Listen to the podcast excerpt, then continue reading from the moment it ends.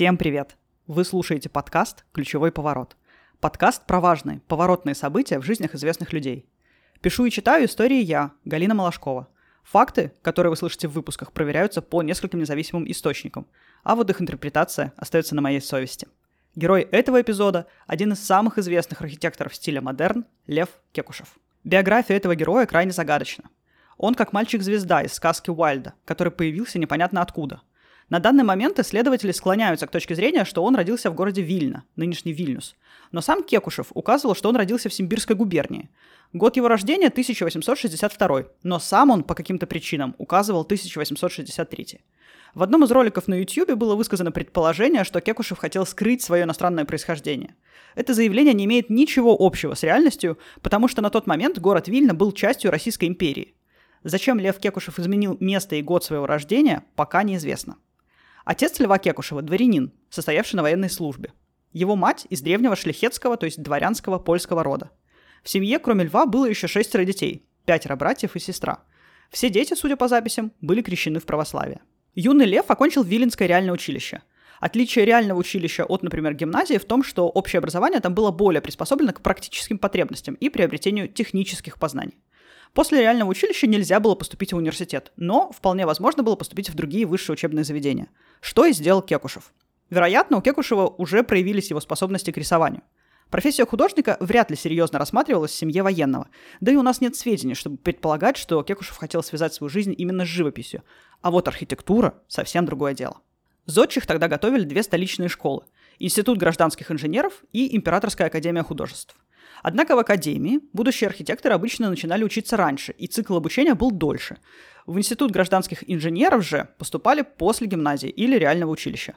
Кроме того, нельзя не заметить, что именно в этот институт во второй половине девятнадцатого века поступало немало жителей западных губерний России. Возможно, детство, проведенное в Вильне, предопределило дальнейшую учебу Льва Кекушева в Институте гражданских инженеров в Петербурге. Выпускникам Института гражданских инженеров был свойственен рациональный подход к поставленным задачам и основательное знание конструкции новых материалов и технологий. Кекушеву на протяжении всей его карьеры удавалось соединить и художественное исполнение, и самые изящные инженерные решения. По прибытии в Санкт-Петербург в тысяча восемьсот восемьдесят третьем году Кекушев поступает в Институт гражданских инженеров. Через пять лет он его окончил и за успехи в архитектуре получил серебряную медаль. Самое время для любимого вопроса требовательных родителей – почему не золотую? Дело в том, что право награждения золотыми медалями оставалось привилегией Академии художеств, а в Институте гражданских инженеров высшей наградой была серебряная медаль. Выпускной проект Кекушева был довольно прозаичен. Он проектировал скотобойню в Санкт-Петербурге. После окончания института Кекушев переезжает в Москву. Конечно, мы не знаем точных причин, побудивших молодого архитектора перебраться в Москву, но предположить их мы можем. Хотя Кекушев и успел плодотворно поработать в Петербурге на строительстве скотобоин, сомнительно, чтобы его художественный талант, обласканный в стенах с Института гражданских инженеров и вполне обоснованные амбиции, были этим полностью удовлетворены. Имея диплом гражданского инженера, в столице он вряд ли мог рассчитывать быстро получить крупные заказы в сфере общественного и жилого строительства. Конкуренция среди архитекторов в Петербурге, где работало наибольшее число зодчих, была очень велика. И получить там престижный заказ на заметное здание было, конечно, труднее, чем в Москве. Особенно потому, что многие крупные столичные зодчие были архитекторами-художниками, то есть имели академическое образование, что ставило их в табеле о рангах выше. Впрочем, для способного и энергичного Льва Кекушева окончить высшее художественное училище Академии художеств и получить соответствующий диплом, как делали многие его коллеги в те годы, думается, было совсем нетрудно. Однако он не пошел по этому пути. Возможно, жизнь заставляла его как можно скорее самому встать на ноги, обрести независимость и не только в творческом, но и в материальном отношении. В тысяча восемьсот девяностом году, в возрасте двадцати восьми лет, Кекушев окончательно переехал в Москву. Там царил строительный бум. Жить в такое время – мечта любого архитектора. Это и многочисленные заказы, и возможность реализовать свой творческий потенциал. И Кекушев оказался одним из творцов современной Москвы. Он сразу же попадает к известному московскому архитектору Эйбушицу и работает не над каким-нибудь рядовым проектом, а над хлудовскими банями. Кто же такой этот Хлудов, зачем ему понадобились бани и почему это не рядовая постройка? Герасим Хлудов происходил из купеческого рода.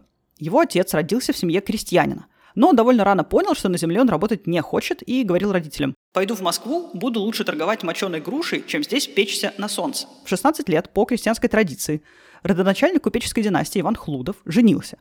Спустя несколько лет он с женой и тремя детьми переезжает в Москву. Как это возможно, если крепостное право еще не отменили? Мы не будем вдаваться в детали, но в целом картина была такой.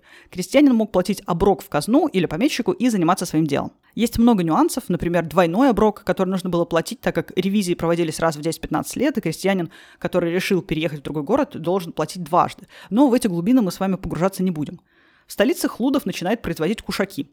Это очень востребованный товар, так как пуговиц у простонародной одежды не было. Одну полу запахивали на другую и подпоясывались кушаком. То есть кушак – это пояс для одежды.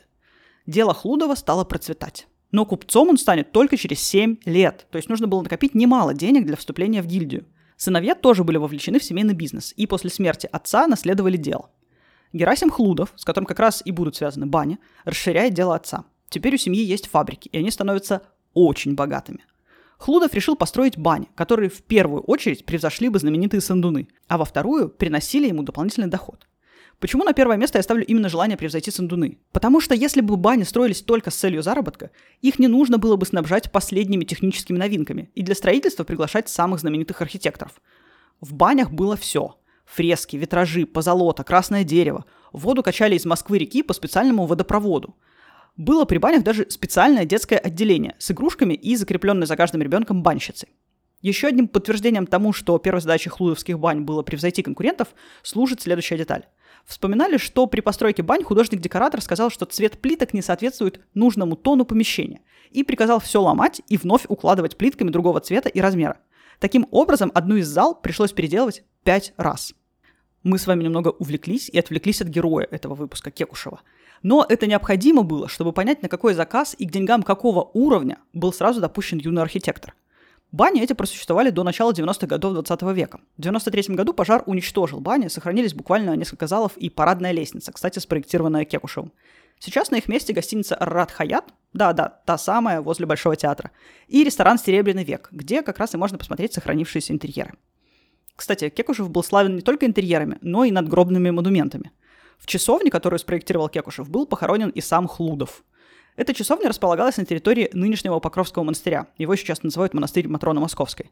Там был один из самых красивых и интересных некрополей Москвы. Кладбище располагалось за Воскресенским храмом, где сейчас небольшой парк. В самом начале установления советской власти об этом кладбище сохранилось такое свидетельство. На кладбище Покровского монастыря пасутся лошади какой-то военной части. Топчут могилы, взрывают копытами дорожки, а пастыри лошадей оглушают мирное убежище отошедших в жизненную отец и братья казарменной лагерной бранью и песнями совсем не заупокойного характера. Часовня Хлудовых до наших дней, к сожалению, не сохранилась. Первые работы Кекушева показывают, что его старт в Москве был уверенным и энергичным. Вслед за банями Кекушев строит доходный дом для уже наследниц Хлудовых. Вместе с банями дом образует единый комплекс. В этом доме и сам Кекушев жил несколько лет. В тысяча девятьсот тридцать четвёртом году здание, к сожалению, было перестроено и утратило свой первоначальный облик. В тридцать лет Кекушев становится московским городским участковым архитектором.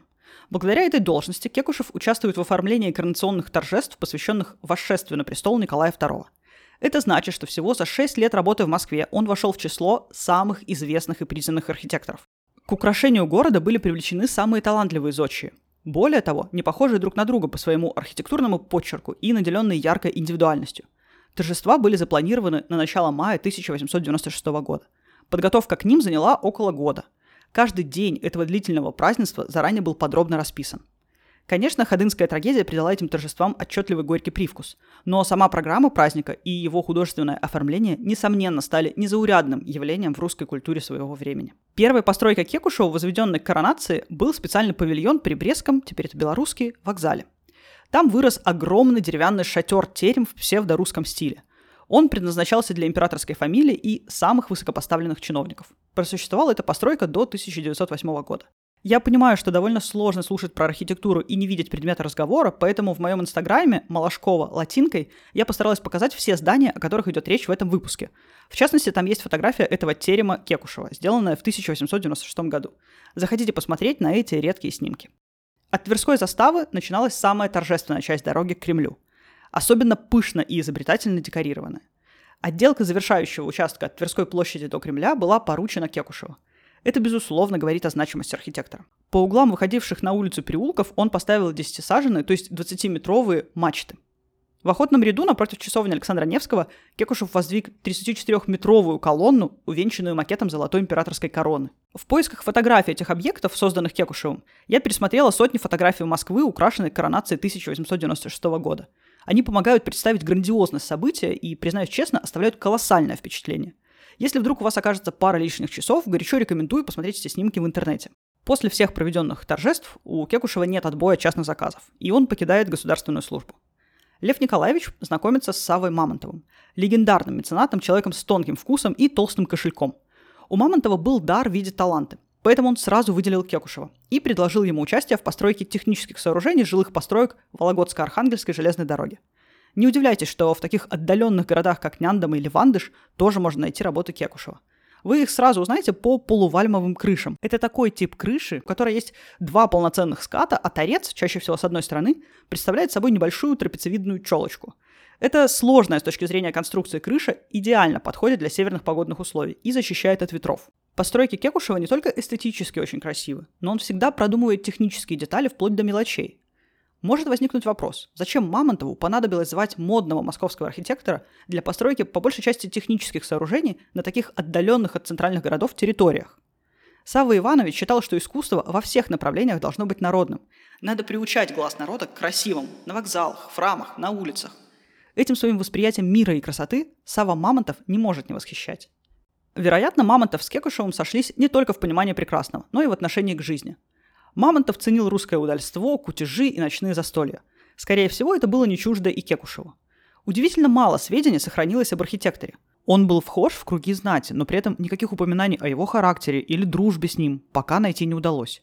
Это вызывает много вопросов, потому что в воспоминаниях современников мы находим записи о самых разных людях, но о Кекушеве, одном из главных архитекторов Москвы рубежа веков, почти ничего. Еще одним важным событием в личной жизни Льва Кекушева стала свадьба. В тридцать пять лет Лев Николаевич женился на очаровательной русоволосой девушке родом с берегов Днепра из города Кременчуга, Полтавской губернии. Анна Ионовна, избранница Кекушева, была моложе мужа на пятнадцать лет. Лев Николаевич был без ума влюблен в свою жену. Он даже написал для нее стихотворение. Но Кекушев-архитектор намного интереснее Кекушева-поэта, поэтому приводить это стихотворение я не буду. Испытывала ли в ответ такие же чувства Анна Ионовна, мы не знаем. В следующем году у них рождается первенец Николай. В будущем Николай Львович Кекушев станет авиатором и первым, кто пролетит над Северным полюсом на самолете. Женитьба и рождение наследника сподвигли Кекушева искать дополнительные заработки. Он не был бедным человеком, но даже если судить по его домам, любил жить красиво. Он становится преподавателем Императорского Московского технического училища, ныне это технический университет имени Баумана. Проработает он в этой должности год. Карьера преподавателя, видимо, не пришлась ему по вкусу. Зато его архитектурное дарование использовали для расширения училища. Он строил помещения для администрации и здания химической лаборатории. Кекушев был, видимо, открытым и щедрым человеком, доброжелательным к студентам. Получая немалые гонорары за свои архитектурные работы, он сам учреждал небольшие премии для учащихся. Он еще раз попробует себя в качестве преподавателя архитектурного проектирования в Московском инженерном училище Ведомства путей сообщения. Но и здесь проработает недолго. Он подал в отставку, написав, что при подобной постановке преподавания принести никакой пользы не в состоянии. Кекушев начинает строить собственный особняк для своей семьи. Этот особняк станет первым зданием в стиле модерн в Москве. Давайте попробуем немного разобраться с тем, что такое модерн и где он зародился. Стиль модерн появился в конце девятнадцатого века и просуществовал очень недолго, до начала Первой мировой войны. Грубо говоря, модерн будет популярным около тридцати лет. Ничтожный срок в масштабах истории. Однако архитектура модерна оставила глубокий отпечаток на внешнем виде европейских городов. Основные приметы модерна – это стилизация под природу, то есть отсутствие острых линий и углов. Их нечасто можно встретить в нерукотворных объектах. В модерне все линии плавные и мягкие. Очень важным новшеством стало то, что, например, в классической архитектуре внешний вид здания и симметричность его фасада – самый важный фактор. В модерне же внешний вид зависит от внутреннего устройства дома, и фасад может быть несимметричным. Большое внимание уделяется декору зданий. Мозаичные майоликовые панно дают нам понять, что это здание эпохи модерна. И еще одной подсказкой модерна служат окна. Большие, с фигурными переплетами, они сдают ритм всему зданию. Модерн в разных странах отличается. Например, франко-бельгийский модерн можно назвать классическим. Станции парижского метро, кстати, в Москве один из входов в станцию метро Киевская оформлен в парижском стиле. И Эйфелева башня, пожалуй, самые яркие объекты в этом стиле. Во Франции модерн называют ар-нуво, то есть, по сути, это одно и то же, отличаются только названия. Самые известные здания Гауди в Барселоне, Каза Бальо или Саграда Фамилия – это тоже модерн. Важно отметить, что внешний вид собора Святого Семейства – это неоготика. Но если вы бывали внутри, то точно знаете, как выглядит модерн. Ощущение, как будто ты очутился в сказочном лесу. Вот в этом стиле плавных форм и необычного декора Кекушев выстраивает свой собственный особняк в Глазовском переулке. Отсутствие диктата со стороны заказчика позволило Кекушеву воплотить все, что он хотел. На этом особняке есть мозаика, на которой изображен лев. Мозаику Кекушев применял редко, а вот львы в том или ином виде присутствовали на многих его постройках. Это был своеобразный автограф архитектора Льва Кекушева. Дом этот мгновенно становится сенсацией в московских кругах. И его выкупает у Кекушева предприниматель Отто Лист. Сейчас этот дом известен как особняк Листа. Выкупает за очень крупную сумму. Есть гипотеза, что Кекушев изначально строил этот дом для продажи. Это была своеобразная реклама Кекушева, где порыв его фантазии не сковывался требованиями заказчика. Если план Кекушева был таков, то стоит только поаплодировать изяществу его исполнения. Кстати, спустя не так много времени в этот дом к композитору Скрябину придет юный Борис Пастернак. Пастернак хотел быть композитором и спрашивал у Скрябина профессионального мнения о своих произведениях. Скрябин разглядел талант в Пастернаке, но волею судеб Борис Леонидович стал поэтом, а не композитором. Много лет в этом особняке располагалось посольство Аргентины. С недавнего времени там размещается правительство Калужской области. Почти все особняки Кекушева сейчас посольство или правительственные учреждения. Еще одна важнейшая постройка Кекушева, конечно, отель «Метрополь». Задумал это здание тот же Савва Иванович Мамонтов, с которым уже сотрудничал Кекушев при постройке железной дороги. Со свойственным Мамонтову размахом он захотел сделать лучшую гостиницу в мире, где кроме магазинов, ресторанов и комнат для проживания были бы еще, например, каток и шестиярусный театр. То есть это театр, в котором мест примерно в два раза больше, чем в Большом. Масштаб грандиозный. Объявляется конкурс на проект этой гостиницы. В нем побеждает Кекушев. Но Савва Иванович по каким-то причинам отдает предпочтение проекту англичанина Валькотта, который занял лишь четвертое место в конкурсе. Далее Мамонтова, как вы помните, арестовали. Ему вменяли то, что сейчас бы назвали финансовыми махинациями. Но истинной причиной было скорее желание забрать железные дороги из частных рук и передать в государственные. Через полгода Савву Ивановича выпустят, но его имущество, включая гостиницу «Метрополь», было конфисковано. Новые инвесторы отдали проект Кекушева. Он возвел одну из самых изящных гостиниц, на мой взгляд, в мире. Сейчас проживание там стоит примерно от шестнадцати тысяч рублей за ночь. На «Метрополе» майоликовой плиткой была выложена цитата Ницше. Опять старая истина. Когда выстроишь дом, то замечаешь, что научился кое-чему. Но у этой цитаты была вторая часть, которую не писали на гостинице, но которую знали в просвещенных кругах, потому что увлечение Ницше тогда было повальным. Звучало продолжение так. «Научился кое-чему, что непременно следовало знать, прежде чем начинать постройку». И это был намек на арест Мамонтова. Забавная деталь. В советские времена изречение философа посчитали неуместным, и на его месте появилась другая цитата. «Только диктатура пролетариата в состоянии освободить человечество от гнета капитала. Владимир Ильич Ленин». Сейчас на гостинице можно увидеть обе эти надписи. Гостиница украшена разными майоликовыми панно, центральное место из которых занимает принцесса Грёза Врубеля.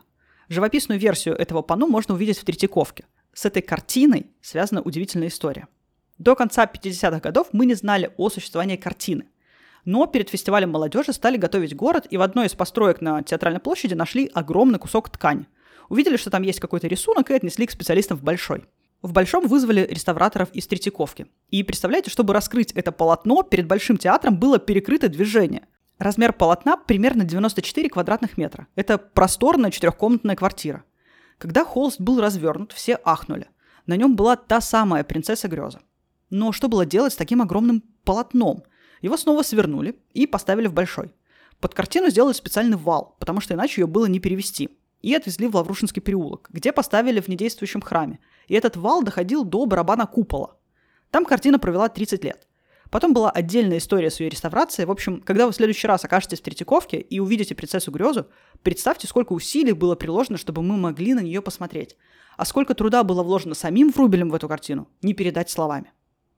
«Метрополь» был построен очень быстро, всего за два года. Но в тысяча девятьсот первом году практически достроенная гостиница сгорела. Поэтому датой открытия будем считать тысяча девятьсот пятый год. «Метрополь» я бы назвала «Кахинором», самым большим бриллиантом из всех, что сделал Кекушев. Еще одно знаменательное знакомство в жизни Кекушева случилось с предпринимателем и банкиром Рекком. Он основал Московское торгово-строительное акционерное общество, которое занималось постройкой зданий в стиле модерн. Сам Рекк считал, что Москву надо украсить стильными домами, которые, имея технические удобства западноевропейских городских строений, в то же время не убивали бы национального колорита. Поэтому в Москве можно услышать название «рекковский стиль». Это не что иное, как модерн. Например, один из самых роскошных домов на Причистенке – доходный дом по адресу Причистенка, двадцать восемь. Кекушев его строил для акционерного общества «Река». Сейчас арендовать там квартиру стоит от пятисот тысяч рублей в месяц. Как и сейчас, так и в начале двадцатого века этот дом был для очень обеспеченных людей. Дом расположен напротив Академии художеств, там же рядом галерея Зураба Церетели, и выглядит он огромным, но при этом в нем всего двадцать квартир. Два слова о том, что такое доходные дома и почему их стало так много в начале двадцатого века.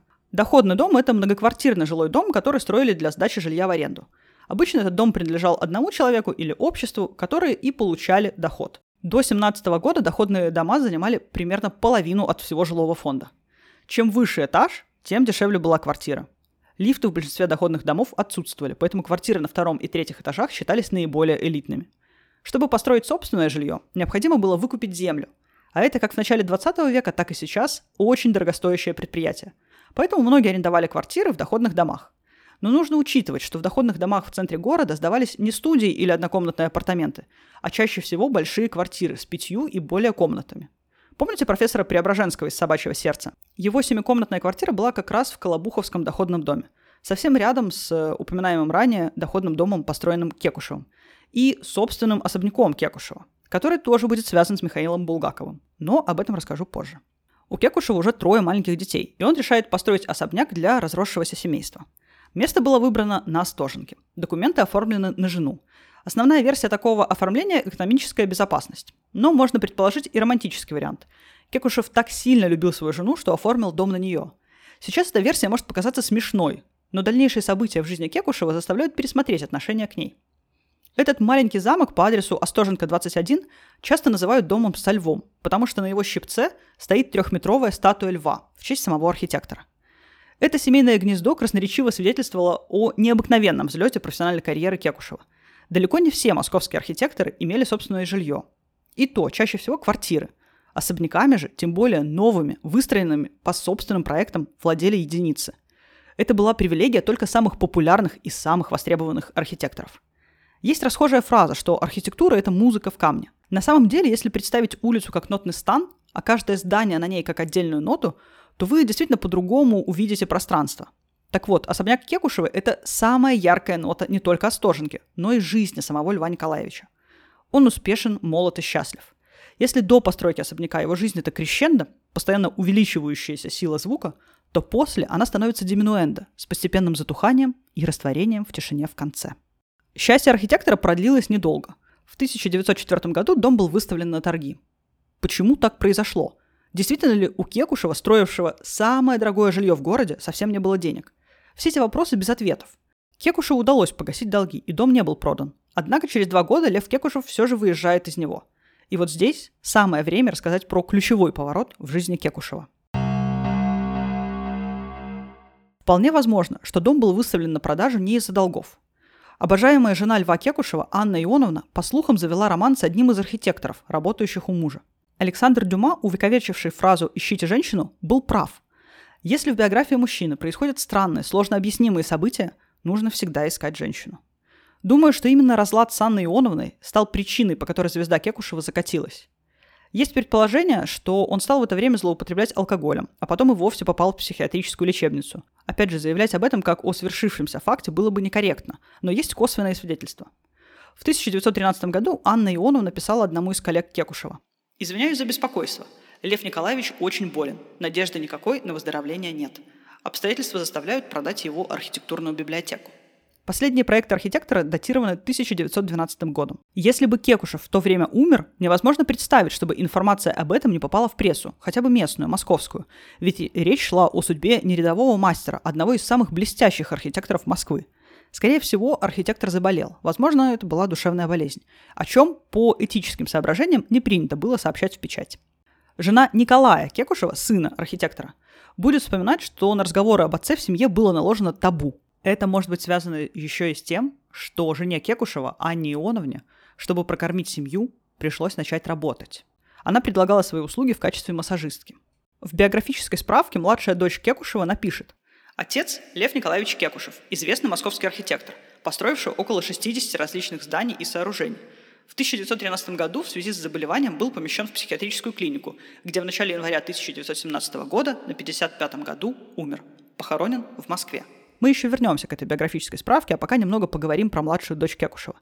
Екатерина Кекушева тоже станет архитектором, но, как вспоминали ее сослуживцы, об отце она никогда не говорила. Вторым мужем Екатерины Львовны был театральный художник-декоратор Сергей Сергеевич Топленинов, работавший в Малом театре, а его брат был актером. В доме брата собиралась богема, и там бывал Булгаков. Есть предположение, что Екатерина могла быть одним из прообразов Маргариты. Это не очень похоже на правду, потому что скорее Булгаков описывал собственную историю, но вот дом со львом на Остоженке, где как раз жила маленькая Екатерина, кажется, вполне мог бы быть домом Маргариты. Внук, которого воспитала Анна Ионовна и который никогда не видел своего деда, пересказывал, видимо, рассказанные ему бабушкой истории, что Лев был веселым и добрым человеком, любившим розыгрыши. Но главной страстью его жизни была архитектура.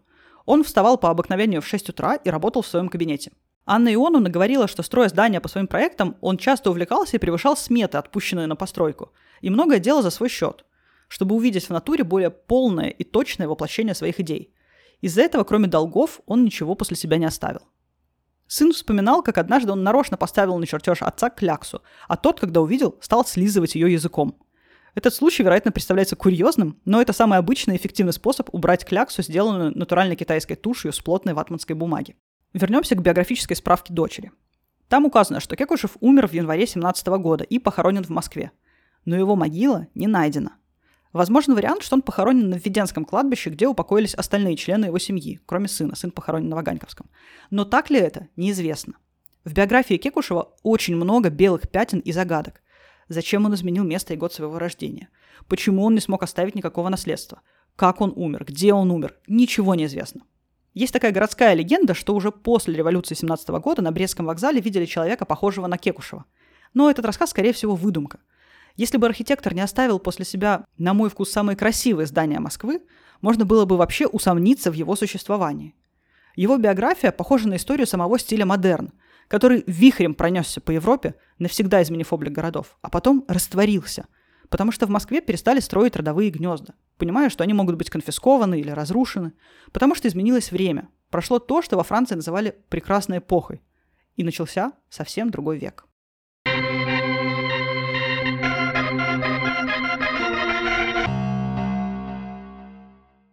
Большое спасибо, что вы послушали этот выпуск.